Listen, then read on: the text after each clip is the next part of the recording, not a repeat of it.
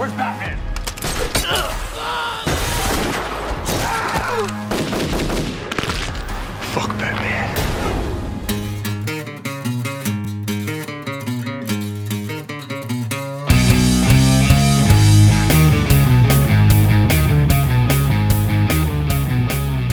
Velkommen til Supersnak med Marvel Morten og Kim Helt, alias Morten Søndergaard. og Kim Skov. Det her er podcastet, hvor to tidligere tegneserieredaktører taler sig tosset om tegneserier, film, tv-serier, bøger og populærkultur, men med en helt særlig kærlighed til tegneserierne, mediet, hvor alt godt opstår. Hvor krypton ikke er et grundstof, men en planet, hvor science fiction er sandhedsserum, hvor fortællinger er grimme ællinger, der vokser så store og bliver værd at supersnakke om.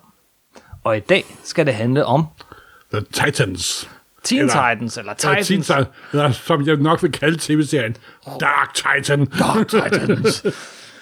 Der er kommet en uh, tv-serie på Netflix uh, her hjemme i USA, så er den kommet på uh, den, den der helt nye uh, DC uh, streaming service, og det er ligesom den serie, der skal sælge hele den helt nye streaming service sammen med uh, nogle af de andre DC-serier og, og uh, tegneserier og den slags. Um, om det så lige er den rette og alt sådan noget, det kan vi snakke om lidt senere, men vi går i dybden med tv-serien, sådan forholdsvis, men vi snar- starter med at snakke om tegneserien, som er bag tv-serien, som er meget, meget vigtig, og vi slutter af i programmet med to ting. Først så snakker vi om George Perez. Han er ikke død, men han har trukket sig tilbage. Han har trukket sig tilbage, og han er en af de vigtigste tegneserietegnere øh, i moderne tegneseriehistorie. Det kan vi vist roligt sige. I hvert fald, hvis man er superhelte-fan, så kan man ikke komme ud om Perez. Det, må kan man sige. ikke, og det er vi. Det må man sige. og til aller, aller sidst, en lille overraskelse. En lille, en lille udfordring, vi kommer til at Okay, kigge på. okay. Ja. Så, der sker lidt i dag. Wow. Vi må se, hvor lang tid det kommer til at tage. Det, Det er et kul- populært kulturelt kludetæppe. det bliver det i dag. Og vi starter, vi starter faktisk helt tilbage i, uh, i et nummer af Brave and the Bold fra 1964. Ja. Nummer 54. Ja. Hvad skete der der? Der introducerede DC en gruppe af alle de der sidekicks, som deres hovedhelte havde. Ja. The Teen Titans. Og det var, det var selvfølgelig Robin. Selvfølgelig Robin, for det er jo Batmans sidekick. Yes. Og Donna Troy. Øh, Nej, hun kom først faktisk lidt til senere. hun kom senere, men så, hvad hed han? Øh, Speedy. Speedy, og så var det Garth. Det var Acrolat, som vi kan Ja, huske. for katten. Og en, og en masse andre. Der er, nogen vil nok kende serien fra, på dansk fra en, et nummer af Super Solo øh, med, med Teen Titans. Et af de tidlige numre. Men øh, ja, skal vi lige starte et andet sted? Hvordan har du det med de her sidekicks, Morten?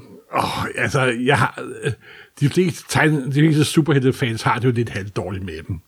Fordi det gør jo opmærksom på, at de vidste, de troede, deres publikum var mellem 5 og 8 år. Ikke? Yes. Og, og så når der ligefrem kommer en helt gruppe af dem, ikke? også, så er der jo stort dybt suk. Og det, der gør de helt tidlige uh, Teen Titans sjove, det er faktisk... de er lidt, ulæ- lidt, lidt ulæselige, for at sige det pænt. Men yeah. øh, mange af forsiden tegner en tegner, der hedder Nick Cardi, og han var faktisk enormt dy- dygtig. Ja. Så det var tit og ofte, der var en super fed forside, og så åbnede man bladet, og så var det et rent grab. Men på køkkenmøder kan der opstå en smuk og vidunderlig øh, rose, Og det gjorde der lige pludselig i... og vi hopper helt frem til er det 1980, mener jeg? øh, 79-80.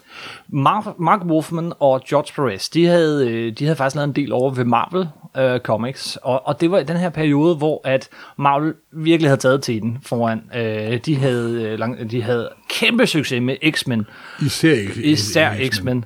Øh, men Spider-Man og andet, det gik også godt. De var kommet ud af, af de lidt, øh, skal vi sige, øh, underlige 70'ere for Marvel, men, men det kørte virkelig godt for Marvel. Hvorimod DC virkede mere og mere altmodisk.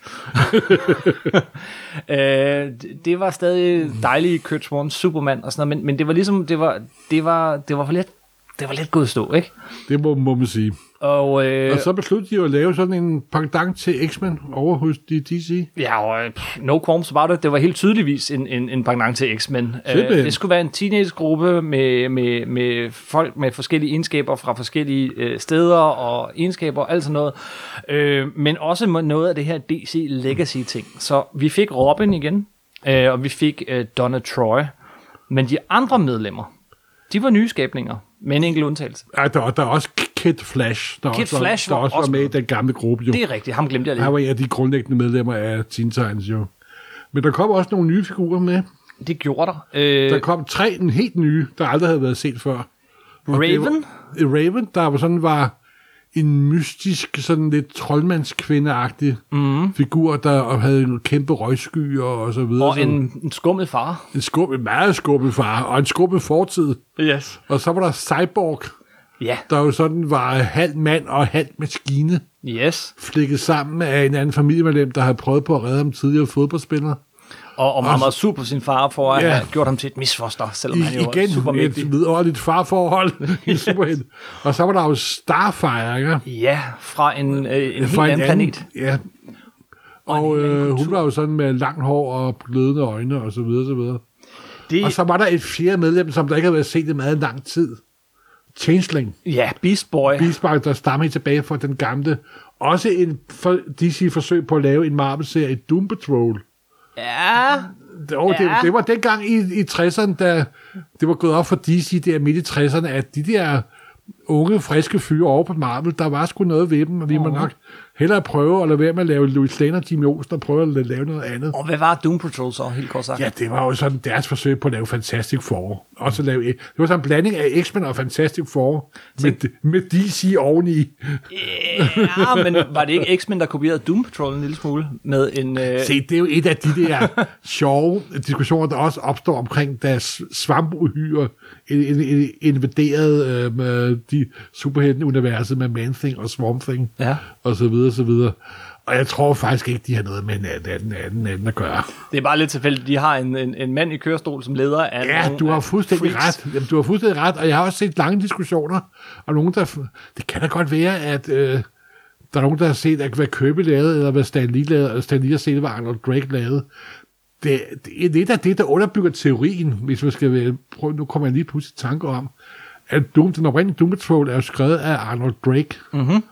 Arnold Drake er også ham, der har skrevet det første nummer af Guardians of the Galaxy. Okay. Så det var en forfatter, der arbejdede både hos DC og hos Marvel. Så det kan jo være, at der er en connection der, men det fortaber sig i fortidens dunkle tåger. Vi vender lidt tilbage til Doom Patrol, når Ja, vi øh, kommer det- til er tv-serien. Øh, men, men det, der var... Det, det, der var virkelig godt ved det her, øh, den her sammensætning, det var, at det gav nogle historiemuligheder, som var ret vilde. Vi havde øh, selvfølgelig forbindelsen, som sagt, til, til DC-universet med, med Robin, som, som gav en anledning til at lave de her, øh, nu er vi helt almindelige forbrydere og Two-Face-agtige skurke, gangster, den slags. Så havde vi Donna Troy, som havde det der, kom fra, øh, øh, okay, hendes udviklingshistorie, det er et kapitel for sig, fordi den har jeg slet ikke, den har ændret sig mange gange. Men, men forbindelsen til Wonder Woman, til Mosquera og, og alle de her græske guder, men så havde vi sandelig også øh, med de nye figurer nogle helt andre historiemuligheder. Raven lukkede jo op for nogle fantastiske, sådan okulte og magiske øh, universer og, og plots og historier, mens øh, Cyborg gav os mulighed for at snakke om teknologi og hvordan det ændrer os som mennesker og alt sådan noget. Og Starfire, jamen det var jo øh, lidt ligesom da, da Shi'ar-imperiet blev introduceret i X-Men. Det, det var det kosmiske, det var ude i det ydre rum og sådan noget. Men det var også, øh, det var også, og det er det, der er sådan lidt sjovt ved hende, ikke? Det var sådan, det, skal vi sige, det seksuelle og sådan noget. Altså en del af hende, det var jo, at hun var, altså for det første så er et, forfærdeligt kostume med nutidens øjne, ikke? Det, det er en, hvad skal det forestille at være, en 19-årig pige, som har øh, kæmpe bryster og, og øh, meget lille bikini.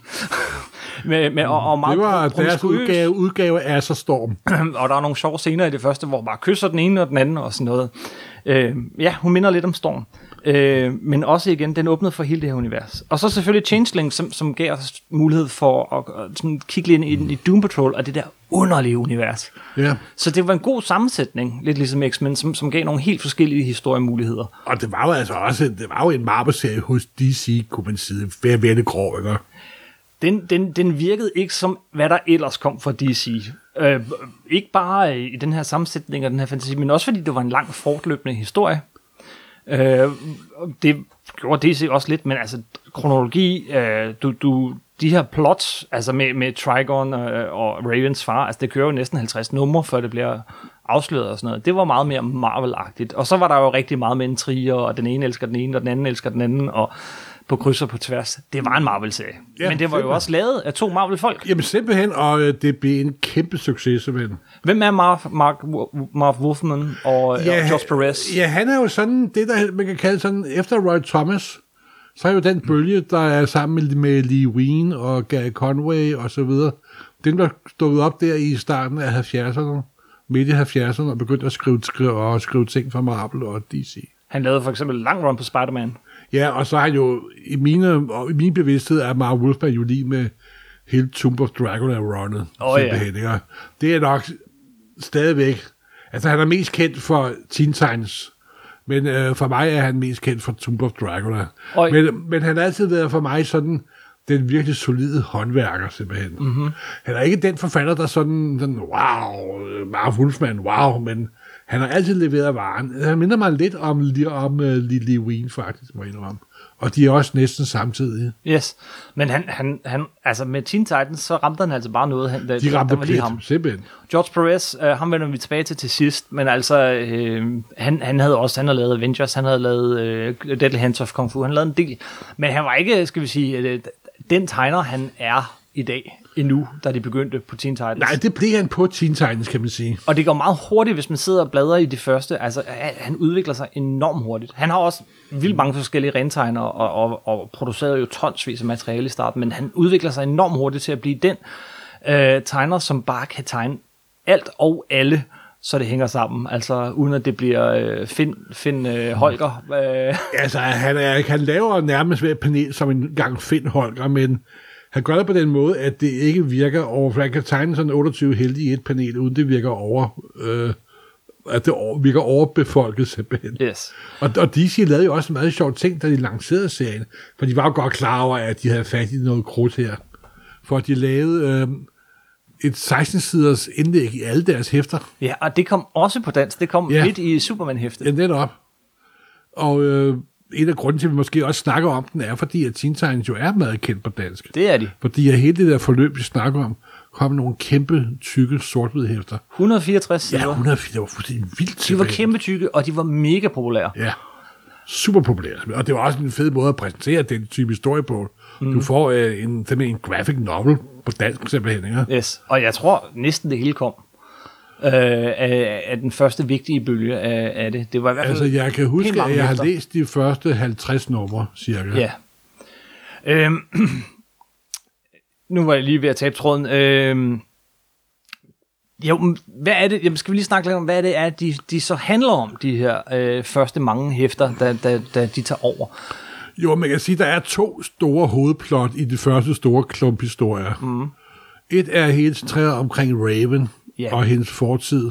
Hvem er hun? Har hun manipuleret med dem? Der er jo noget med, at hun faktisk har manipuleret med, med, med Changeling, så han er lidt forelsket i hende. Og, og Fem, minder om, hun er sådan en type, som der manipulerer, har mange kræfter, men er på det gode side. ja. Og så forstår jeg også en, senere lidt en anden figur op, der hed Tara. En, som der kunne manipulere jord. Ja, det er det Øh, andet. de fire elementer. Jeg ved ikke, om det er en af de hovedplots, der kører igennem, men, men Og det kommer til at Judas, fylde ret det er meget. Judas-kontrakten, Ja, den kommer et stykke ind. hvor øh, det viser sig, at hun faktisk forråder hele gruppen. Det er den mest øh, kendte øh, af de her historier, tror jeg. Den, Og det, er, den fordi, handler om... det er de to hovedhistorier, som jeg kan huske. Det er altså 40 år siden, jeg har læst dem, må jeg det, indrømme. det er også mange år siden, jeg har læst dem. Det kan vi også lige, lige vende lidt tilbage til, tror jeg. Men, men jo, men de introducerer et, et nyt medlem, som er sådan øh, en af de yngste medlemmer, Tara, som, som netop har kraft og øh, kan, kan manipulere jorden. Øh, og den kører ret lang tid, at hun er medlem af gruppen, men så viser det sig, at hun i virkeligheden arbejder for den person, der må sige at være deres hovedskurk. Ja, Deathstroke, eller dengang blev hun kaldt The Terminator. Det var før en vis film. så skifter han pludselig navn. Øh, som var den her øh, legemorder, som, som bare altså, gjorde det for sin egen underholdnings skyld. Øh, men også sådan en mand på de øh, 40-50 år, tror jeg, han, han tegnes som. Og det viser sig lige pludselig, at han faktisk har et seksuelt forhold til hende her højst 16-årige pige. ja, det... Den, altså, den, den, den brød nogle grænser, den her. Jo, bestemt. Gud, det har jeg sgu da ikke glemt. Nå, simpelthen. hvordan det? Nå, det har jeg ikke. øhm, og, og, Jeg var øh, også ældre dengang. ja, og så Raven, øh, hele det her plot med hendes far, øh, Trigon, som er jo sådan en, altså, øh, han er sat. det, det er djævlen, der, der prøver at trænge igennem til jorden, simpelthen. Yes. Ja. Øhm, og ja, Altså, de er teenager. Det er vigtigt. Det er vigtigt, fordi Og det, det- er de ikke i tv-serien. Øh, alle sammen i hvert fald. Nej, de er i hvert fald yngre mennesker. Du kommer faktisk i tanke om, at øh, godt nok havde Marvel større succes med deres X-Men, der var en teenage-serie. Mm. Men nu, lille bitte sidespring, hvis du tillader. Men det var faktisk DC, der oprindeligt startede med teenage-grupper. Fordi den oprindelige teenage-gruppe er jo nogle superheroes Yes. fra starten af 60'erne. Så det er jo faktisk noget, hvor man kan sige, at DC kom før Marvel. Bortset fra, at de men der er teenager, også- Morten, de Der er selvfølgelig sig også Young Allies helt tilbage fra 40'erne, kom jeg pludselig i tanke om. Ja, og Adam Ja. og Eva før det. Ja, ja, be- beklager. Jeg troede, det var mig, det var mig der For, var smart. forskellen her er også, at- Legion of Superheroes teenagerne, de opfører sig ikke særlig meget som Nej, de teenager. opfører sig hvor du har fu- fu- fuldstændig ret. Det var et sidespring, som ja. vi springer væk fra. Øhm, Teen Titans blev umådeligt populær. Øh, men men, men den, den var også, jeg, jeg hørte, vi hører begge to uh, Wordballoon en gang imellem det her podcast, uh, John Saunders, hvor at, uh, det siges, at den faktisk reddede DC. Ja, det hørte jeg, og det stussede jeg lidt over, må jeg indrømme. Fordi så galt var det heller ikke for DC dengang. Synes Jeg har to teorier, fordi øh, den her serie, den adskilte sig så meget fra resten af DC-universet på det tidspunkt, og den blev et kæmpe hit. Den største sælger overhovedet øh, for, for DC. Øh, og det den gjorde, var nok, at den viste, at der var behov for en ændring. Der var behov for at skifte spor og tone, og de satte så de to folk, som lavede den her super populære serie, til at lave Crisis on Infinite Det har du fuldstændig ret i. som vi jo har lavet et helt podcast om, hvor hele DC-universet bliver rebootet og en ny kronologi, og så øh, får vi John Burns Man of Steel og, og øh, alle de her Og forskellige vi får efter. George Perez's uh, Wonder Woman Wonder også. Woman, ja. Ja, Øh, det, er helt, det er helt oppe i 87 nu, vi det, snakker det er om. helt derop, men det er det her hold bag, der, der gør det. Ja. Er det ikke 84? Uh, Crisis of... Uh, Nej, Crisis er fra 84-85. Ja. Og så kom uh, Wonder Woman nogle år, nogle, 87. nogle år senere. Yes. Øh, det den så gjorde ved Teen Titans, den serie, det var, at den, den øh, gjorde skud og mudder i deres mest populære serie. Fordi lige pludselig så øh, var hele kronologien øh, jo ligesom øh, sat tilbage til 0, men Teen Titans var der stadig, men hvordan kunne de så, og, og det hele, lige pludselig, allerede fra start af, så var Teen Titans-serien, som var skrevet af samme forfatter, som lavede Crisis of Infinite Earths, totalt forvirrende. Jeg må indrømme, jeg har jo kun læst Perez, Mark Wolfman, øh, Teen Titans, men jeg har det indtryk af, at DC-kronologien er jo dejligt forvirret på den mm. gode måde. Men kronologien og forståelsen omkring Teen Titans er ekstra special forvirret. Ja. Fordi jeg bliver nærmest sådan helt ør, når jeg tænker, tænker på det simpelthen. Det, du sagde det er 40 år siden, du har læst serien. Jeg, jeg, jeg har læst den, jeg har læst den talrige gange som, som barn, som teenager. Uh, det er en af de serier, jeg altid læste igen og igen. Og så, Ja, det, det, det, det kan jeg høre. så prøvede jeg for et par år siden at, at læse den igen. Og til min overraskelse, så holder den faktisk ikke. Ikke for mig. Den holder ikke på samme måde som, som Burn Claremons X-Men og sådan noget. Den virker lidt bedaget. Øh, lidt mange, øh, hvad hedder det, talebobler, og jeg sammenligner med Chris Claremont. Men, men, men, Ja, men han var jo tavshedens mester. lidt, lidt, altså, lidt mere sådan standardagtigt, og sådan noget, man ved, de der få overraskelser kommer og sådan noget. Den, jeg synes ikke, den, den, den helt, helt er fuldt, den, den holder ikke helt, som nogen serier gør. Den er af sin tid. ja, den er nok meget 80'agtig. De lavede jo mange, mange år siden, øh, 30 år efter det, første hæfte, lavede de en graphic novel, der hed Games. Ej, de, de færdiggjorde. Ja. De færdiggjorde. Og, øh, og den er, Den er ret ulæselig, fandt jeg ud af, det det jeg prøvede at den, læse. den er helt utroligt flot tegnet. Ja. Øh, noget af det bedste Perez. Men, men den er ikke god. Nej. Efter øh, de to forlod serien, først var det Perez, der forlod serien, så vendte han lidt tilbage, og, og den slags, øh, jamen, så, så var det ligesom om magien var røget, røget væk. Den kunne ikke fortsætte på samme måde, som, som X-Men øh, kunne efter Burn forsvandt. Men, men den, øh, de, de blev ved med at vende tilbage til den, fordi den var så stor. Og de har haft mange serier siden. Øh, på et tidspunkt, helt op i næsten 2000, er det øh, Jeff Johns, der, der skriver serien, som jo på det tidspunkt var på vej til at blive nærmest hovedarkitekten for DC-universet, og i dag står for at, at køre rigtig meget af deres tv-serieproduktion, og denne her serie, som vi skal snakke om. Øhm, og holdet blev skiftet ud. Det skal også siges, at Robin blev til Nightwing ret hurtigt. Øh, Jamen, det var en Titans. Perez offensive, Ja, ja, jo, det var det. Øh, de blev voksne, den ændrede navn til Titans. Ja. Øh, og så har der været forskellige sammensætninger. Øh, for ikke så lang tid siden var det Damien Robin, der kørte den, der, der ledte den. Og, men jeg har ikke læst særlig meget af det. Og det, jeg har læst, har ikke været særlig godt. Nej, men jeg kan huske fra min fortid som tegneseriesælger i Fantask, at de var faktisk ret populære i Danmark. Også de nye.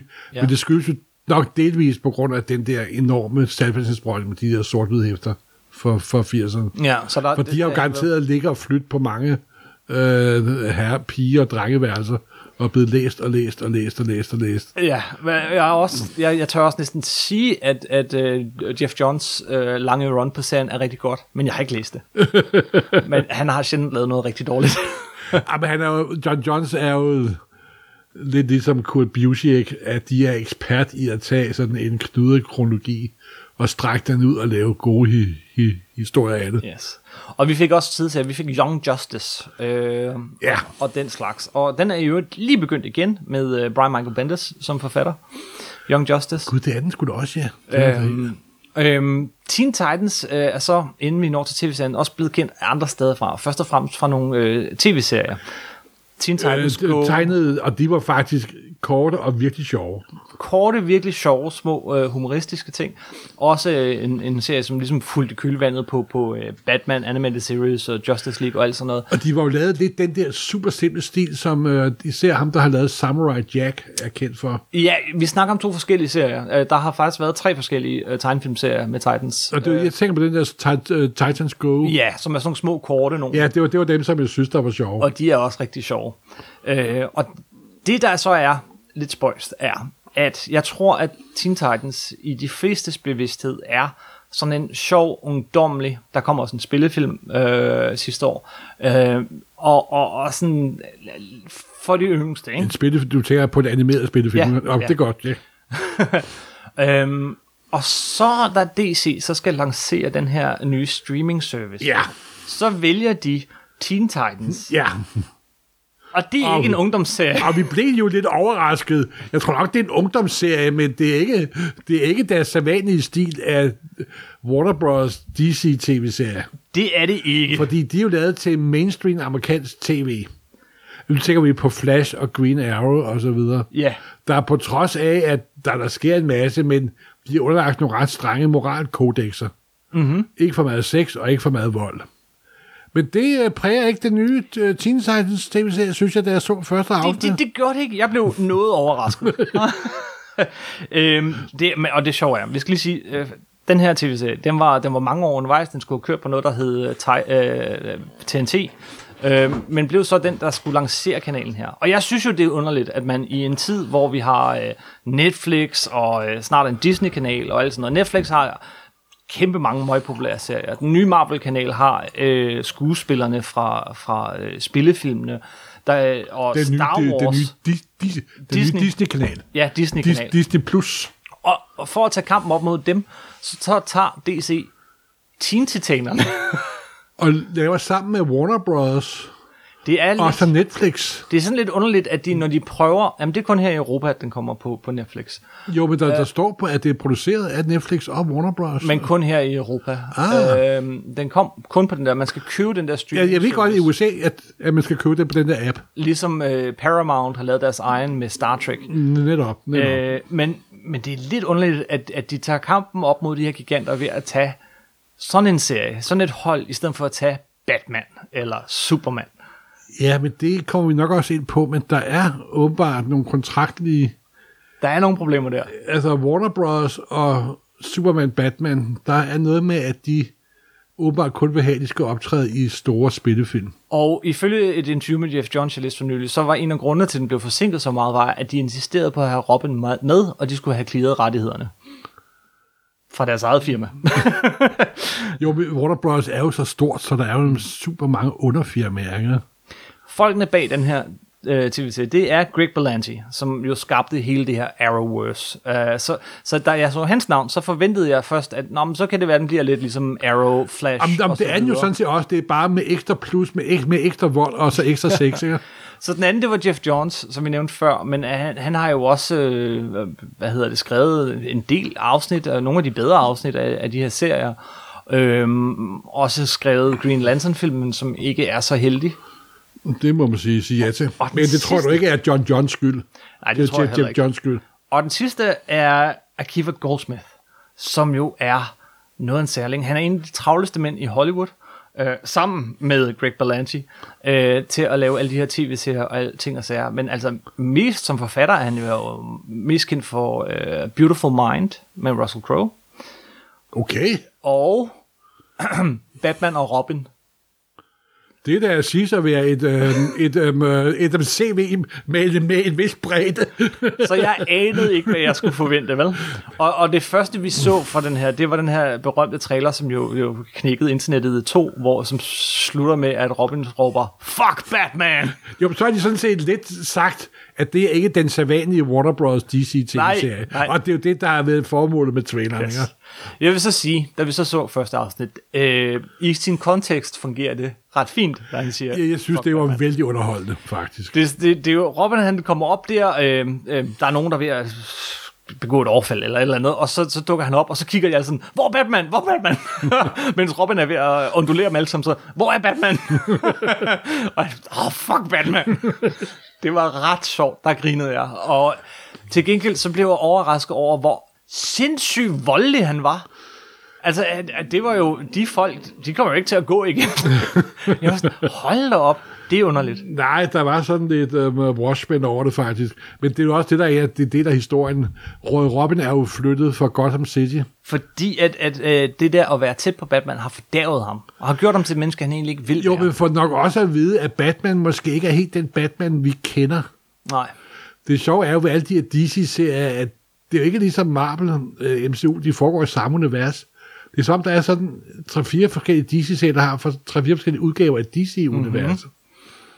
Øh, og, og, så gør den jo, den danser rundt om Batman, hele serien igennem.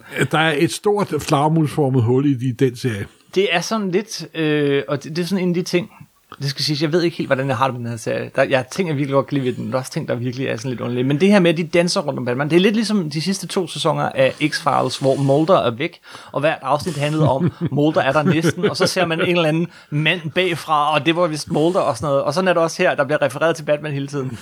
Vi ser ham lidt i sidste afsnit bagfra. Men man ser ham faktisk i aktion og mere, end man troede i aller sidste afsnit. Det gør man. Øh, men første afsnit her, der har vi Robin, og, øh, og så har introducerer vi Raven, som jo er ganske anderledes end i tv-serien. Ja, hun er jo faktisk meget, meget anderledes. Hun er en, tine, en øh, næsten præ-teen teenager. Mm-hmm. En lille pige, der har store pro- problemer. Og så er der sådan en djævlekult skråstreg organisation efter hende, simpelthen. Ja, og, øh, og det viser sig, at hun har noget ondt i sig, og hendes mor er øh, lidt bange for hende. Det viser sig, at det ikke er hendes rigtige mor og alt sådan noget. Men, men, men jeg synes faktisk, hun var virkelig god. Ja, hun- hun var hun- betagende. Ja, Jamen, kompetent spillet, synes jeg. Best- Virkelig, og, og, og jeg synes, det passede rigtig godt til at have det her, den lidt yngre en, som de andre skal tage sig af, og ligesom spejle, at Batman tog sig af Robin, nu tager Robin sig af hende, og det, at han skal tage sig af hende, er med til at, at tage ham ud på den der øh, vandring, hvor han bliver sig selv igen. Øh, men hun er også øh, pæn, øh, voldelig, kan vi sige. Hun, øh, hun, er, hun er rimelig farlig at være sammen med. Dog ikke så voldelig som den nye Starfire. Nej, fordi hun blev introduceret som øh, midt i, det er meget fed scene egentlig, med, efter sådan et, øh, hvad hedder det, trafikuheld. Og, der foregår i Tyskland. og, og hun ved ikke, hvem hun er, hun har mistet sin hukommelse. Fedt originalt plot. Øhm, øh, og der hun så øh, på et eller andet tidspunkt øh, møder nogle af de der russer, som har været efter dem. Ja, uden omtanke, så brænder hun dem. og jeg er sådan fuldstændig her, jeg er sådan, det her, det kan jeg ikke lide. Den del kan jeg ikke lide. Der er ikke, i løbet af serien, ikke et eneste medlem af Teen Titans, som ikke slår nogen ihjel. I min verden, så, skal, så er superhelte altså også, i hvert fald de her etablerede figurer, sådan noget, de er altså også en slags moralkodex for Det er fordi, du er sådan en pænt menneske, Kim. Jamen, Jo, superhelte hør, de er- slår ikke ihjel. Det er noget af det mest definerende ved en superhelt, er, at de ikke slår ihjel. Der er Jo, så men- undtagelser, men, men, men altså, Hvor, hvor, er, hvor er, hvordan bliver de til superhelte? Der er et plot, vi hopper lidt frem og tilbage her, men der er et plot i sidste afsnit, hvor øh, at Batman slår øh, Jokeren ihjel, og det gør så den store glidebane, at han bliver under forfærdelig og sådan noget. Men det eneste, Og jeg sidder og slår tænker, resten af Arkham Asylum ihjel. men det eneste, jeg sidder og tænker på her er, men det har I jo alle sammen gjort. I er alle sammen mordere. Der er en anden scene i, i et senere afsnit, hvor, øh, hvor at, øh, Robin han kommer og skal redde Hawk and Dove, som vi vender tilbage til. Og det første, han gør, har aldrig hørt om de her folk, har aldrig mødt dem, er, at han går ind og kastrerer. Øh, men den er så overdrevet voldelig, og jeg jo, forstår jeg ikke tror, behovet. jeg tror, en af grundene er, at i folks bevidsthed, så er DC-TV lige med de her teenage-agtige Beverly Hills, meget pæne, mm. Flash og Green Arrow og Legends, Legends of Time og så videre. Og de har med vilje skulle væk fra den formel og prøve at lave sådan faktisk en uh, Netflix Marvel tv-serie. Ja. Og så har de givet den ekstra gas simpelthen, ikke? For um, også med den trailer der med fuck Batman simpelthen, ikke? Vi bliver simpelthen nødt til at statuere et, et eksempel. Vi skal vise, at vi kan være voldelige, og vi kan være, øh, hvad hedder det, have nogle sexscener og sådan lidt. Ja, altså... Men, men det virker påklistret. Det virker enormt påklistret, og det er heller ikke nogen... Altså, det er jo ikke en god tv-serie på linje med Breaking Bad og så videre, så videre. Ej, okay. Men, men øh, jeg ved jo, det er jo måske at sætte bare en smule højt. Men jeg må indrømme, jeg så alle afsnit og følte mig rimelig kompetent underholdt. Men det er jo også fordi, at jeg synes, det er jo sjovt at sidde og se en moderne tv-serie bygget på klassiske DC-figurer. Ja. Samme her. Jeg tror øh, rigtig meget af min kritiske sans, den rører fløjten, når det er superhelte. Jamen, det gør den. Jamen, altså, min tolerancetaske, når superhelte, den er utrolig høj, simpelthen. Ikke? Og i sin løbet af serien, så får man også introduceret til Hawk and Doe, jo. Ikke? Det er allerede afsnit 2. Og hvem er det? Ja, det er jo, da Steve, Steve Ditko øh, var kommet op og skændes med Stan Lee og havde smækket med døren, mm. så sagde DC, jamen, du er meget velkommen her. ja. og så lavede han, øh, så havde man lavet to serier for dem, The, The Creeper, Ja. og var sådan en tv-rapporter, der blev sådan en slags mærkelig Spider-Man-agtig type. Sp- så, lige, lige, og det er jeg sikker på, alle Ja. ved, Steve Ditko er selvfølgelig medskaberen af Spider-Man. Ja. Øhm, Ej, det tror jeg, folk er det der på lytter af den ja, podcast. må ikke, må ikke, må ikke. Og så lavede han en serie, som også var meget 60'er-agtig, om et øh, søskendepar, to brødre, hvor den ene, den ene var due, og den anden var høen. Mm. Og den ene høen var højorienteret, og duen var venstreorienteret. og, og der kom jo den her utrolig sort-hvide debat, som øh, Steve Ditko jo senere kørte videre i sin Mr. A-serie. Mm. Så man kunne se sådan, øh, og han har jo haft, øh, Ditko har, personlige meninger er jo sådan meget, enten, enten eller, og hele hans politiske filosofi, som vi skal komme, komme ind på her. Men han lavede de to serier for DC. Så kom der senere en udgave, hvor øh, Doe blev en, til en kvinde i, i stedet for en dreng, og så videre. ja, og det er den, der har holdt ved. Ja, og det er den, der er nu der, som der kører her øh, i tv-serien, hvor der også er noget med, at Robin har haft noget at køre med Doe, og så videre, og så videre. Det, øh, de har sådan været sådan lidt i periferien af DC-universet lige siden begyndelsen, lige siden de dukkede op og har haft deres serie her og der. Jeg blev, jeg, jeg blev enormt overrasket, da det dukkede op, jeg Det gjorde jeg også, men... Øh, Gud, de to på tv, det havde jeg da troet, jeg skulle se simpelthen. Nej, nej, nej, og lige om lidt, så blev det endnu værre. Øh, men øh, Netop. men, øh, men øh, jeg synes, de, de, de var virkelig gode. Altså, øh, jeg, jeg synes, de, de var... De var Øh, de fungerede med meget godt, synes jeg. De fungerede det, meget godt. det var en overraskelse for mig, at man i afsnit 2 tager nærmest et tidsspor, og så laver en historie, der handler om Dove. Og der er jo meget sjov lille øh, sådan påskeæg, at der, de, der er flashback til deres allerførste gang, Hawken Dove er, er ude for at jage forbrydere. Det er først langt senere i serien. Ja. Der er okay, men så sidder de på et hustag og siger, se på den creeper derovre. Ja. så det er også lige hentyder til alle de stive diskotek der. Nå, det var sige, nu et min utallige side, sidespring. Men så bliver vi også i afsnit 2 introduceret til den her nuclear family øh, kernefamilie, som er sådan noget øh, hjernevaskede personer, øh, som jeg også synes var enormt underholdende. De, var, de spillede altså meget godt. Jeg synes... Gud, Gud ja, det var den amerikanske kernefamilie lavet om til Super Assassins. Yes. øh, men Hawk and Dove, det var spændende det der med at, at have den her superhelt som uh, Hawk, som, som simpelthen har ødelagt sig selv, uh, altså ødelagt sin krop og alt det her, og så hende, som hænger ved. Øh, og jeg synes, hun var også enormt betagende. Altså, øh, øh, virkelig, dem, dem var jeg ret vild med. Næste afsnit er Origins, afsnit 3, øh, hvor vi finder lidt mere ud om, at, at Rachel, øh, Rachel havde en, en, en far og alle de her ting. Øhm, Så er der også Beast Boy, der dukker op, ikke også? og Beast Boy dukker op og lidt til sidst, først nu egentlig, lidt sent, en af de fire hovedpersoner i serien dukker først op nu, og det er jo meget fedt, at den tager sig den tid til at introducere karakteren. Ja. Og så får han det afsnit, der hedder Doom Patrol.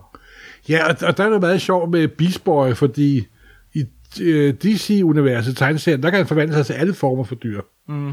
Men her nok mest af budgetmæssige Det, årsager, det mistænker jeg også, ikke? kan han kun forvandle sig til en tiger. Så han er lige så meget Tiger Boy, som han er Beast, Be- Beast Boy. Men i afsnit 4 dukker, hvad jeg aldrig nogensinde troede, jeg skulle se i levende live på en skærm, Doom Patrol op. Ja. Og jeg var sådan, uh, what? Skrevet af Jeff Johns, det afsnit. Ja. Og det kan man godt mærke. Øh, den, får, den, den har fået sin egen serie. Den kommer her lige om lidt. ja, Øh, de har skiftet lidt ud i skuespillerne, men, men, men, men, men hvad synes du om Doom Patrol? Jamen altså, jeg har en soft spot for Doom Patrol, og det er de helt gamle Doom Patrol, vi snakker om. Det er ikke Grant Morrisons øh, dasistiske Doom, Doom Patrol. Som lidt er lidt dem, de har her, ikke?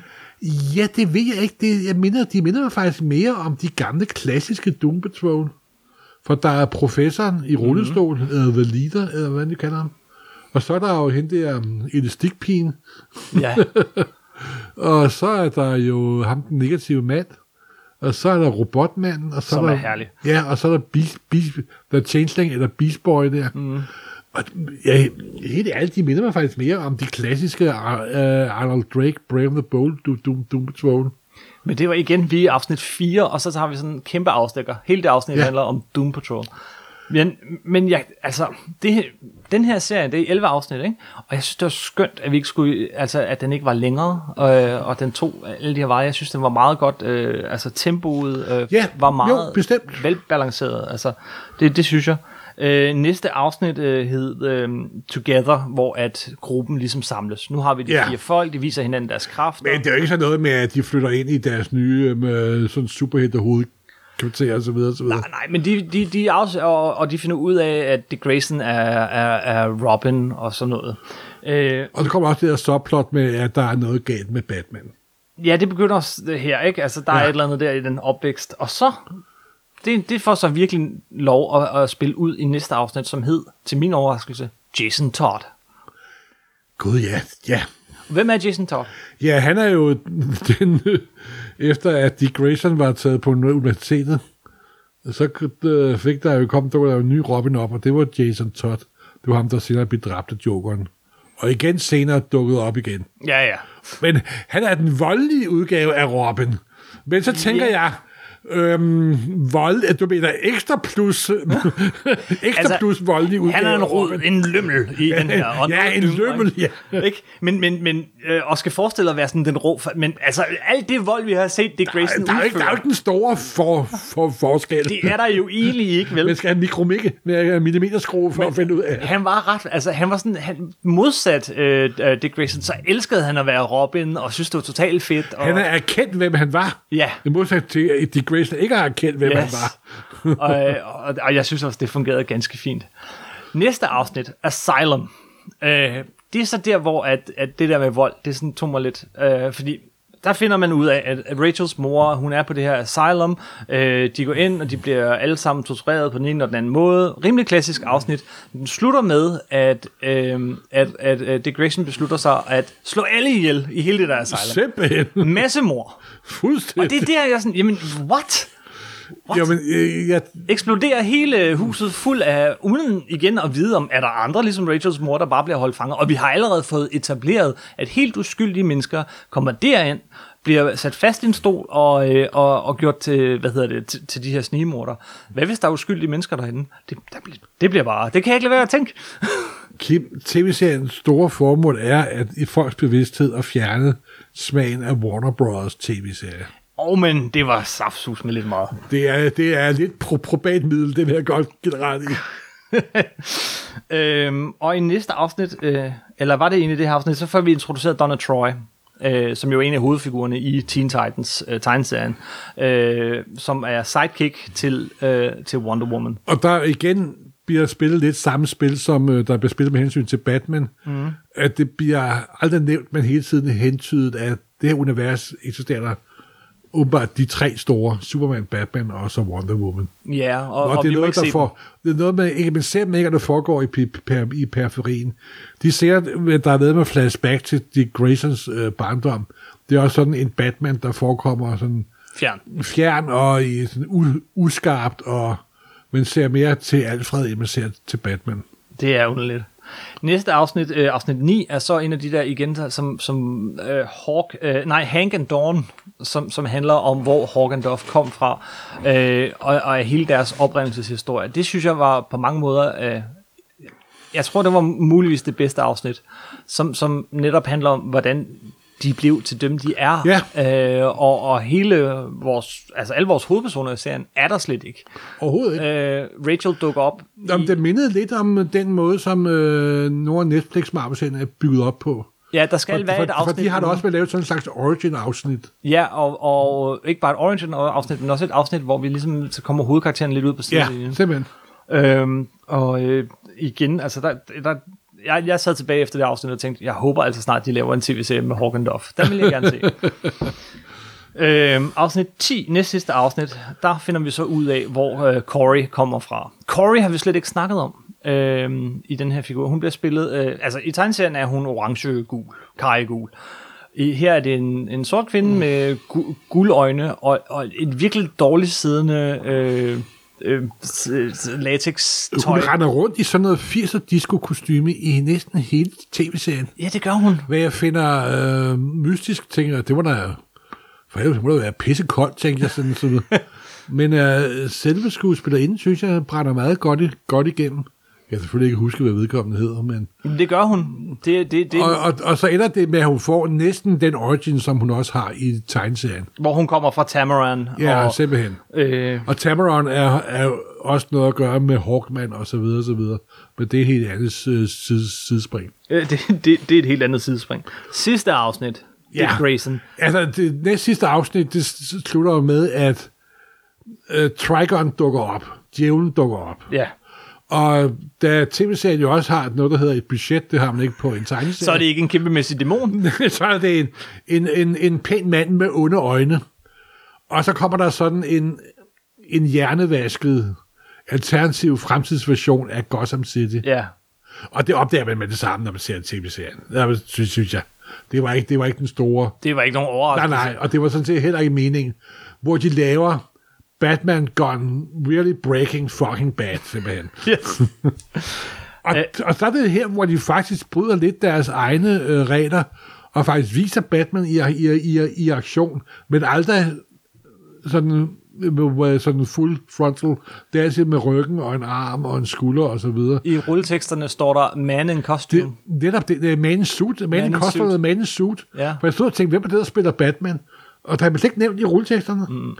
Så der er altså en eller anden underlig copyright-ting der, som jeg ikke ved, hvad er. Jeg er spændt på, hvordan de kommer over den hurdle, for det er altså en stor hurdle for den serie.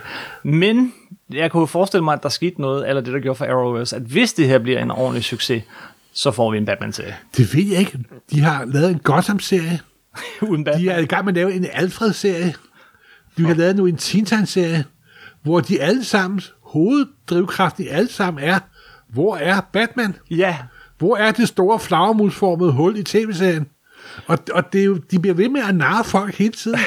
og jeg, jeg føler mig virkelig sådan en lille smule narret, altså. Ja, og, og jamen igen, ja, den der samling med øh, de to sæsoner af X-Files uden Mulder, altså det Ja, er, det er jo som at sende fingerkys til en nymfoman, simpelthen. skal man lave den her serie, så skal man lade være med at omtale Batman Ja. hele tiden, ikke? Og de bliver helt sådan, Batman kommer, nej, gør ikke. Altså, det er... jeg finder det vildt irri- irriterende faktisk. Mhm. Mm-hmm. Og det er underlig sådan forretningsmodel nærmest. Det Men jeg tror, altså, Warner Bros. er jo et kæmpe, kæmpe stort firma. Og jeg tror altså, det har noget at gøre med, at filmafdelingen har sagt, at I får ikke lov til at bruge de her figurer. Men altså, Superman er jo blevet brugt lidt i Supergirl-serien. Ja, han er dukket Dukkede op. han op i, i en eller to sæsoner. Og så var han væk igen, men altså Batman er åbenbart noget, man ikke må vise på fuld på tv. Der viser de ham jo alligevel, alligevel ikke? Og det er jo så om, det er sådan, nu laver vi oprøret mod hovedledelsen, eller hvad? Men bortset fra det, Bortset fra det, så synes jeg faktisk, det var, det var et ganske fascinerende afsnit. Det var, det var pisse underholdende. Batman går jo fuldstændig berserk. Starter med at dræbe Jokeren, og efter den opvarmning, så tager han ud til Gotham City, øh, ud til Arkham Asylum, og rydder hele buen Yes, simpelthen. yes, yes. Og vi ser, vi ser sådan en mand, øh, en hånd, der ligger med en mønt med ridser Vi på. kommer og vi ser- alle hovedskurkene igennem. Yes, yes, yes. Og det Og øh, butaler og Two-Face. Ja, for katten. Også ham. Fra, og, og, ja, og, og pingvinen og, det er hele. og gækkeren og så videre. Det var, og det var mægtig sjovt. Men han slår også alle politifolkene ihjel. Og Han, øh, igen, jeg synes ikke, det, jeg, synes, det virker påklistret, men altså... ja, det viser sig også at være en alternativ Det er en drøm. fremtid. Ja. Drøm. Det hele var en drøm. Og normalt er sådan et afsnit, som er en drøm, altid sådan, åh, en letdown, men man ved det godt fra start, og jeg synes faktisk, det fungerede fint. Ja, og så ender det med, at de vender tilbage til virkeligheden, og at Trigon har hjernevasket Robin, og så slutter første sæson. ja. På det er der en, som i alle superhelte film nu skal have, og tv-serier, efter slutteksterne er der en teaser. Ja. Og hvad sker der Og der? der ser man en Superman-lignende figur, Klonet? klonet, bryde ud af sit fangenskab, og tager sit kæledyr med, der viser sig at have varmesyn. Krypto. Krypto, for første gang nogensinde kom en af mine yndlings superpet-figurer. Yes. Jeg elsker superhelte kæledyr. Krypto kom på i levende live simpelthen. Og det var jo åbenbart den klonede udgave af Superboy, vi så. Mhm. Mm-hmm. Ham, der oprindeligt dukkede op efter Supermans død, simpelthen. Yes. For mange, mange år Ja. siden. Altså, summa summarum. Jeg blev overrasket mange gange over den her, over de ting, den gjorde. Øh, jeg har mine problemer med serien, men jeg var top underholdt, og jeg glæder mig til at se øh, sæson Ja, 2. jamen, jeg, det, det var sjovt, jeg følte mig også faktisk ret underholdt. Det var, det var sådan, der var sådan lidt guilty pleasure over den, faktisk. Det var der. Men, og højt produktionsniveau. Altså tydeligvis en, en meget flottere serie, end de her Arrowverse-serier. Ja, altså, altså, det var helt tydeligt, og- at øh, de prøvede at adskille sig fra det der ikke det normale DC til tv-serie. Ja. Og det synes jeg lykkedes for dem. Ja. Ja, altså den skiller helt sikkert til de der Netflix-serier. det, det er klart. Øhm, er der mere at sige om serien, inden vi lige øh, runder nogle læserspørgsmål? Nej, de er jo også i gang med en Swamp Thing-serie. De er i gang med en Swamp Thing-serie. Øh, Doom Patrol kommer lige om lidt. Ja. Øh, som vist tager... Og, og jeg har sådan en lidt underlig teori, at hvis man følger med i DC-tv-serierne, mm. så er de begyndt at indføre de her årlige begivenheder, hvor Supergirl og Arrow og Flash og nogle andre møder hinanden. Og i den sidste crossover, der var der, blev der sagt, at her i sommer, efterår 2019, der kommer Crisis on Infinite Earth.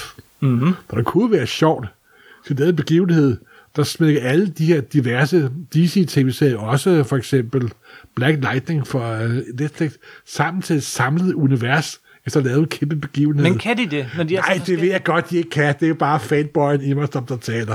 Det kunne være meget sjovt, hvis de kunne lave sådan en på tværs af alle mulige rettigheder osv. osv. Mm. Men det kan være, at truslen for, Dis, for Disney og Marvel er så stor, så de føler sig nødt til at slå sig sammen. Hvem, hvem, hvem ved, mod den fælles store fjende.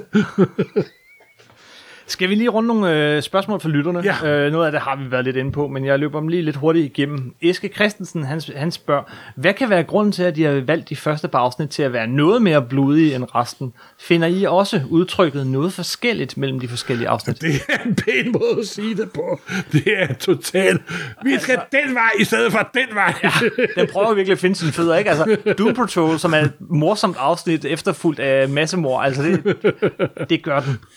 Øh, og så, så spørger Sebastian Cosme, at ja, han skriver sådan bare, han er spændt på at høre, hvad vi tænker om det sidste afsnit i serien, og det har vi jo lige været Ja, men jeg synes, det var meget underholdende, simpelthen, må jeg sige. Martin Willer, øh, har, han spørger her, hvad, har, hvad er det DC har gang i med alle de forskellige takes på diverse figurer og superheltegrupper? Det er jo sjældent, at deres film og tv-serier foregår i de samme universer. Er DC ved at bygge et film og tv-serie multivers op? Det er jo det, jeg, som jeg lige har sagt. Det er jo ja. Det, jeg håbede på, simpelthen. Og så spørger han, hvad tror I, der kommer til at ske i sæson 2? Har I nogen gissninger om, hvor plottet bevæger sig hen? Ingen gysninger overhovedet, simpelthen. Og lidt. Altså, Trigon-historien må jo fortsætte. Måske dukker Og- terror op.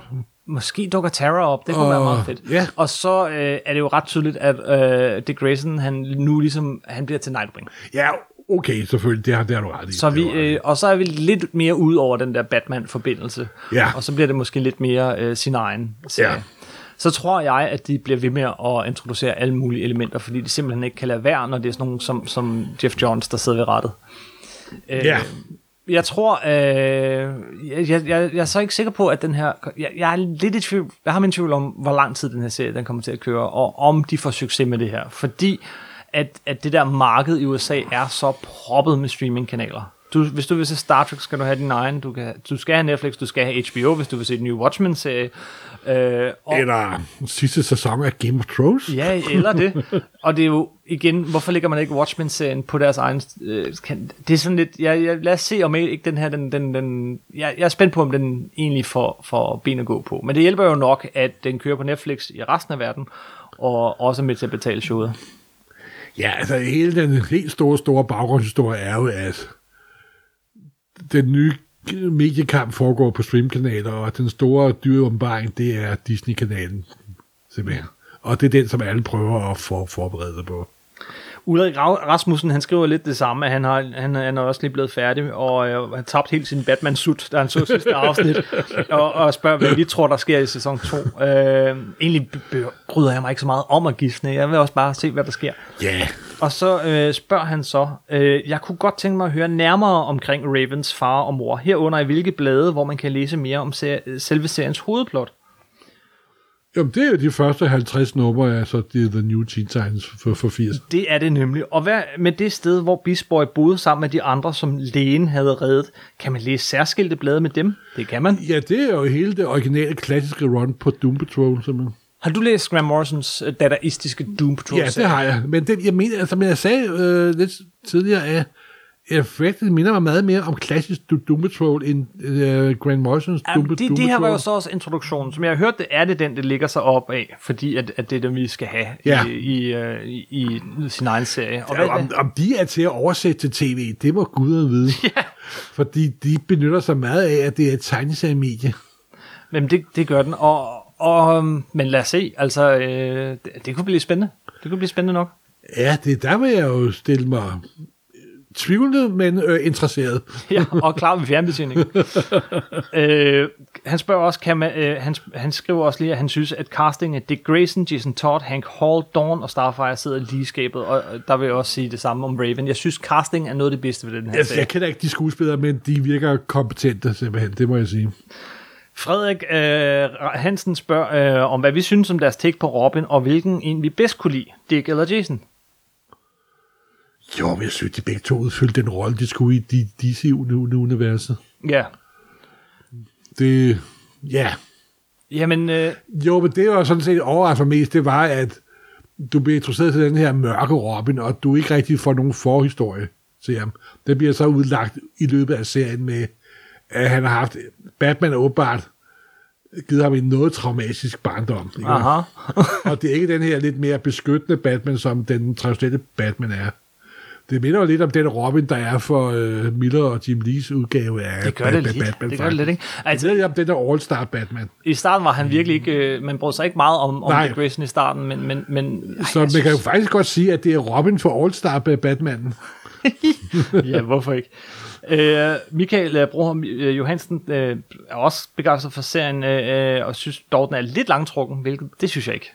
Jeg synes ikke, den var langtrukken. Nej, jeg synes ikke helt, den led af det samme problem, som mange Netflix-serier løber ind i, fordi der skal være 13 afsnit. Han skriver, Starfires planet, altså det, det er Coriander, hun ja. Hedder Starfire i, i tegneserierne, øh, fokuserer på kærlighed. Er det noget, som er blevet vist i hæfterne, eller hvordan? Ja, det er mere bestemt, men jeg har altså ikke læst alle Teen Titans-hæfterne. Mm. Det, men jeg kan huske den nye 52-version af Teen Titans, der fokuserede de meget på det. Ja, Faktisk så meget, så de amerikanske fans blev meget farvet. men der skal heller ikke så meget til. det er rigtigt. Jeg synes, vi har været godt omkring ting, Ja. og, og hold kæft, vi har snakket lidt længe. Øh, Ja. Jeg kunne overveje at dele det her op i to afsnit, men lad os ikke gøre det. Lad os tage George Det er Perez. dig, der er hovedproducent, det ved Lad du os godt. tage George Perez, og så øh, lige den der ting, vi lige bliver nødt til at runde til sidst. Ja, George Perez, ja, han har, han har lige øh, besluttet sig at gå på pension. ja, fordi han har været ret syg gennem mange år. Han lider af sukkersyge og ondt i øh, ryggen, og han har en dårlig hjerne, og så videre. Så videre. Jeg Dårlige tror, øjne, alt og muligt. jeg tror faktisk meget, at det skyldes, at han har faktisk slidt sig ihjel, simpelthen. Ja, det, det kan ses på det, han har lavet, vil jeg sige. Altså, han er jo kendetegnet ved, at detaljerigdommen er jo fuldstændig vanvittig, simpelthen. Og jeg læste engang et interview med ham, hvor han sagde, at han arbejdede tit og ofte med, at han sad, lå, sad oppe i en sofa med krum ryg. Og nærmest som sådan en slags sådan en dæmon sad og tegnede fuldstændig intens simpelthen. Ja. Så man må sige, at han har offret liv og lemmer på, at vi får nogle af de bedst tegnede superhelte-serier, hvis man elsker superhelte, virkelig elsker superhelte. Det er, altså, det er slikskåls superhelte. Ja, simpelthen. Altså. Det er jo ikke den store banebrydende tegneseriekunst, men det er så gennemført i sin detaljedom og glæde ved superhelte og hans måde til at kunne lave 28 figurer, hvor man kan genkende dem fra hinanden med ganske små øh, ting med, med blyanten og, og så pelsen. Og det er virkelig den der kærlighed, der skinner igennem. Ja, det- men man det må man sige. Han, han elsker, hvad han laver. Og så utrolig flid. ja, og, og, men den der kærlighed øh, skinner, kan man også se i de projekter, han har valgt igennem sin karriere. Men skal vi lige sådan... Vi skal ikke bruge for lang tid på det, Nej. men, men bare sådan helt kort, fordi at, at det er alligevel en af de helt store, som stopper nu. Han, øh, han, startede, øh, han startede hos Marvel, er det ikke sandt? Ja, han, altså, han lavede vist nogle små fanting inden, men så kom han over til Marvel, hvor han lavede en masse små, små ting. Øh, White Tiger, den første, der kom i deres sort-hvide kung fu hæfter. Der var sådan en øh, street-level superhelte, Og og, den første poetikanske øh, Marvel superhelt. ja. Og øh, senere har jo Miles slået rigtig igennem. Han er blevet Oscar-nomineret faktisk. så man kan sige, at han startede en uh, trend der. Uh, Perez er sendt poetikaner nemlig.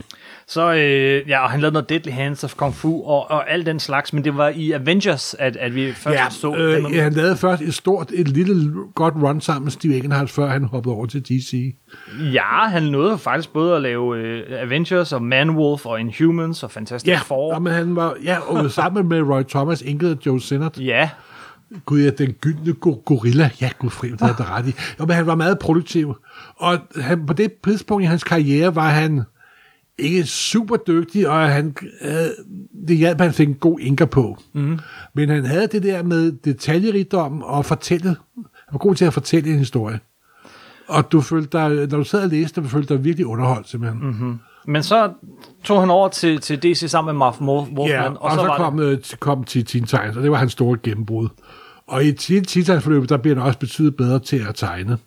og, han, og han, kan jo, han er også en af dem, der kan tegne alt. Det er jo ikke bare superhelte i kostymer, altså det er jo også, det som Teen Titans jo kan, det er, det er langt ude i rummet, det er i mystiske dimensioner, det er, det, det er i helvede, det er i himlen, det er, Og det beviste han jo med hans måske magnum opus, der kom i 85. ja, hvis ikke det er det, hvad, Crisis on Infinite Earth. ja, Hvor han tegnede samtlige DC-verden og samtlige DC-figurer.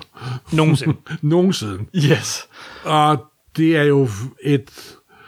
Men det er ikke en, man skal give til en menneske, der aldrig har læst superhelte før. Men Altså, den var jo, den, den er så svær, så den aldrig kom på dansk i sin tid. øh, og jeg, men jeg har læst den mange gange. det har jeg også. Og jeg elsker den overalt på jorden. Jeg var så... Og det er både totalt crap og totalt guld Ja. på en og samme Ja, tid. ja. Jeg har læst mange gange, og jeg er ikke sikker på, at jeg helt har fanget den. Og, nej, men det er virkelig skønt. Jeg øh, er så heldig. øh, Jeg har den der store Absolute Edition af den, og jeg elsker den. Og, Og Absolute Edition har en nytegnet forside det har af den. Perez. Og min er signeret på øh, samtlige. Den, den består sådan af tre albums og en forside. Han signerede dem alle sammen. Jeg mødte ham for... Øh, Nej, du for, har mødt ham.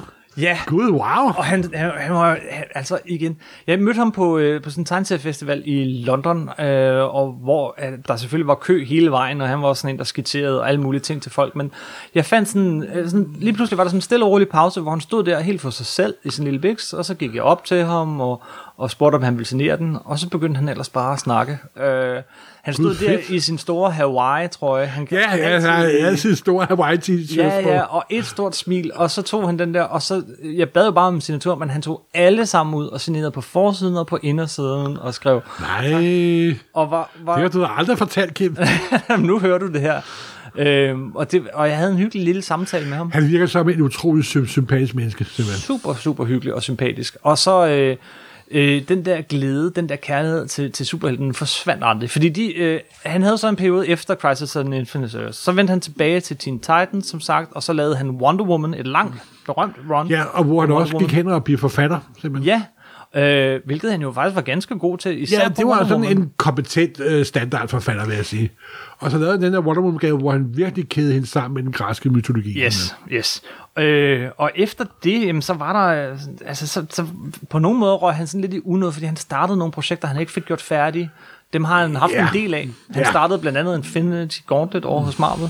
Eller var det den? Øh, Infinity War?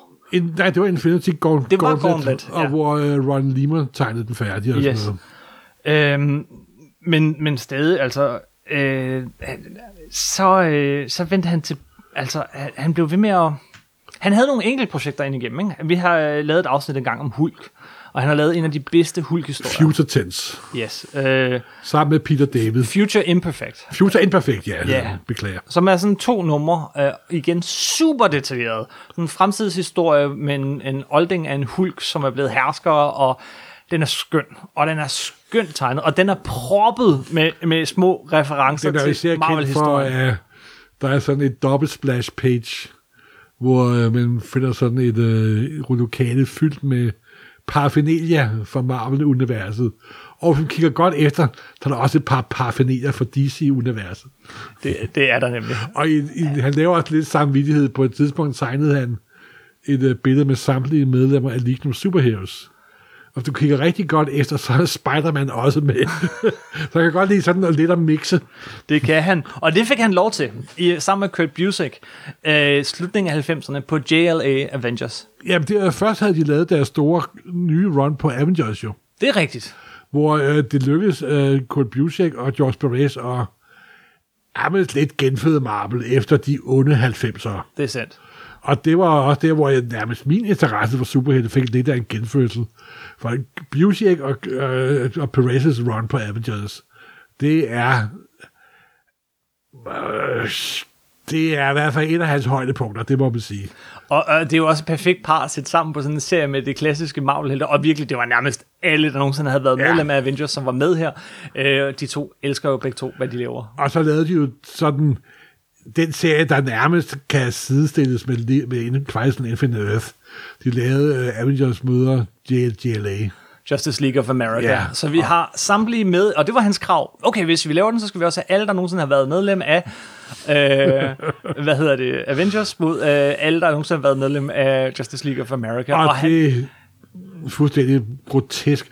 Men det fede er, at det er faktisk også en rigtig god historie. ja, Den er faktisk ret god. Og vi har vist omtalt den et par gange før, og vi kommer til nok også om til at omtale den mange gange se senere. Vi starter jo en Avengers-serie her øh, omkring, når filmene kommer. ja, Og, øhm, og den er altså kendetegnet ved, at bare for at nævne en lille sjov ting, det er, at DC-helte kommer over i Marvel-universet og finder ud af, Gud, er mørkt og beskidt og snavset, og folk er sure på os. Og Marvel-helte kommer over DC-universet, og nej, hvor er pænt og nydeligt og rent, og, vi er, og, vi, og folk elsker os. Simpelthen, Yes. øh. Øhm, han sidste sådan store værk, vil jeg sige. Altså, han laver en masse ting her og der, og forsider og, og, og, og mindre serier, men, men, men øh, sidste store værk er hans Legion of Superheroes ting, sammen med Jeff Johns. Men han laver altså... Legion of Superheroes er kommet i forskellige reinkarnationer. Mm. Han laver Infinite Crisis, Legion of Three Worlds, tror Ja, jeg, så det er sådan en sideserie til en begivenhedsserie, Ja. ja. og sådan, det er lidt ærgerligt, men det han gør der, hvad er det? Han tegner samtlige medlemmer af of Superheroes i tre forskellige ud- udgaver. Det lyder som om, der er sådan et tema igennem hans virke. Jamen altså, det er jo, og det er jo også det er jo nærmest det, han har slået sig selv ihjel på. eller i hvert fald ødelagt sit helbred på. Mm. Fordi han kan det der med, at for eksempel den der nye forside, han lavede til Crisis on Infinite Earth, der så bliver rentegnet af Alex Ross. Han kan med to-tre sådan klatter blæk, kan han lave en figur, du kan genkende. Mm-hmm. Og selvom det er, den er langt, langt bort, og en lille bitte... Øh, Prik i det fjerne. Ja, prik i fjern, så kan du, der se, det er Animal Man, og det er den der, og det er den der. Han, øh, han har en forbløffende evne, evne til det, og hvis man elsker superhelte, så elsker man også George Perez, simpelthen. Simpelthen. Det sidste lille pip for ham var, da DC øh, genstartede hele universet med New 52, der var han faktisk forfatter på, øh, på Superman. Ja, det var desværre ikke særlig godt. Nej, øh, og han havde åbenbart store problemer med, med, med redaktørerne, der, og forlod serien efter seks numre. Ja, det var øh, bestemt ikke godt. Øh, og så lavede han jo så den før omtalte, øh, færdiggjorde den før omtalte øh, Teen Titans øh, graphic novel, Ja. ja. som igen er virkelig flot tegnet og faglagt. Men, men, øh, Og så har jeg jo også haft sådan nogle, som du selv sagde, sådan nogle øh, private pro- projekter, Sex and Violence og så videre, så videre. Sirens fra Boom Sirens Studios. ja, og for Crossgrend, der gik konkurs og så videre. Og de har sådan været præget af, at de der er meget sjove, han prøver noget andet, men han er mest kendt for at lave sine klassiske udgaver af klassiske superhelte. Yes, og det var han en mester i. Og han er ikke død, han er gået, kun gået på pension. Yes, yes, Så yes, vi ønsker ham en lang og lykkelig pension. yes. Jeg sagde, at der var lige noget her til sidst. Det er jo sådan med podcast, i hvert fald, jeg tror for os alle, at nogle gange så øh, får de lov at ligge øh, nogle uger og nogle måneder, før vi hører dem. Øh, så hører man lidt det ene podcast, Det er så hører man lidt det andet podcast. ved det podcast. Det er det. Øh, jeg øh, besluttede mig lige her for nylig for at høre Stikkelcast, og jeg gik lidt tilbage i arkiverne. Og de havde jo lavet et, øh, et afsnit af Stikkelcast, hvor de mindede Stan Lee. Øh, det var øh, Ole Knudsen, der var i studiet med Jakob Stikkelmann. Vi har, det er jo et dejligt podcast, det laver vi Ja, de havde deres underafdeling, det der hedder Lost Comics. to. Ja, der har vi begge to været med. Ja, simpelthen. Og, og her der havde de så fundet nogle tegneserier, ikke alle sammen af Stan Lee, øh, men nogle af dem, men, men øh, hvor de snakkede om det. Og så til sidst i programmet, så kom der noget, som jeg godt kunne tænke mig lige at spille her. Men øhm, hvad ellers kan vi sige? Vi kan jo blive ved om Stan Lee. kunne det kunne altså. handle d- dagevis. Jeg er sikker på, hvis I slår over på Altså. vores udmærkede øh, kollega øh, podcast Supersnak med Kim Helt og Ja. Morten Hessel, øh, Morten Hessel, Morten, Ja. Morten Marvel Morten, Ja. der vil du kunne høre rigtig mange øh, øh, øh, meget, meget bedre historier, for de to fyre, de ved, så har læst så mange flere af de her øh, serier, end, end vi har. Men det her, det var... Ah, men jo alligevel, de er jo ikke... Nej, Marvel nej. Nej, men altså, men vi, jeg, jeg synes, vi skal battle den på en eller anden måde. Lad os gøre det. Ikke på viden, fy for pokker, så tager vi men på, men på Med på våben, charme. Ja, og våben. våben. Et regulært battle Ja, ja, mellem mener Kim jeg. Helt og Marvel Morten og os to. Ah, det tror jeg. Hvis I hører det her, så er her med Bio. en challenge. BioWare. Netop. Og det foregår herude i, ja. Ja. i provinsen, i Herlev. Herlev. Og øh, øh, det foregår på, på øh, vores betingelser. kun, kun, vi vælger våben. ja. Hey, hey, hey, hey. Ja, hvad var det? Vi tager handsken op. Ja, Det vil vi ikke finde os i. Gør klar til kamp, drenge. challenge accepted. Den er vi klar på. Lad os se, om øh, vi kan få øh, kalenderne til at øh, passe sammen og stemme sammen, og så se om ikke, om vi om et par måneder kan mødes og battle superhelte. Jeg tror, at den er vi klar på. Simpelthen. Det bliver det største multiverse crossover siden Infinite Et Crisis. podcast crossover. Det er, jo, Simpelthen. det er jo fantastisk. Det må vi prøve. Simpelthen. Alright, jeg vil sige tak for den her gang. Øh, der er masser af podcasts på vej. Du nævnte selv, vi laver tre afsnit om uh, Avengers. Vi laver her øh, efter, du har set Captain Marvel og venter på Avengers Endgame. Så laver vi en lille miniserie omkring kræfterne bagved. Et om Tim Starling og tre afsnit om hele Avengers forløbet. Yes, yes, så der er Altså lidt tid i, til. i tegneserie, ikke i film. Og i mellemtiden, så vil vi også øh, øh, prøve at kigge lidt på nogle af de serier, som udkommer i dag. Vi snakker så tit om ældre serier, men prøv at komme med nogle anbefalinger Ja, til. hvad kan du læse nu, og hvad er godt? Og, øh, og lidt forskelligt. Og så kan det være, der kommer et øh, Stikkelcast crossover med Supersnak. Det, øh, vi er i hvert fald klar. De har ikke en chance. Ikke en chance. Tusind tak for den gang. Ja, hej.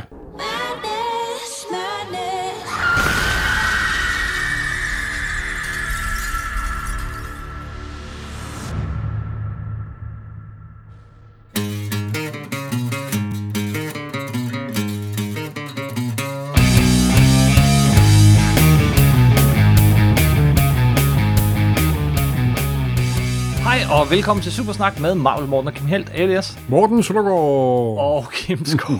Beklager. det, kan vi starte forfra? Ja, det kan vi godt. Undskyld. Så finder jeg lige øh, den her frem. Ja, ja. Jeg bliver lidt cirkusagtig.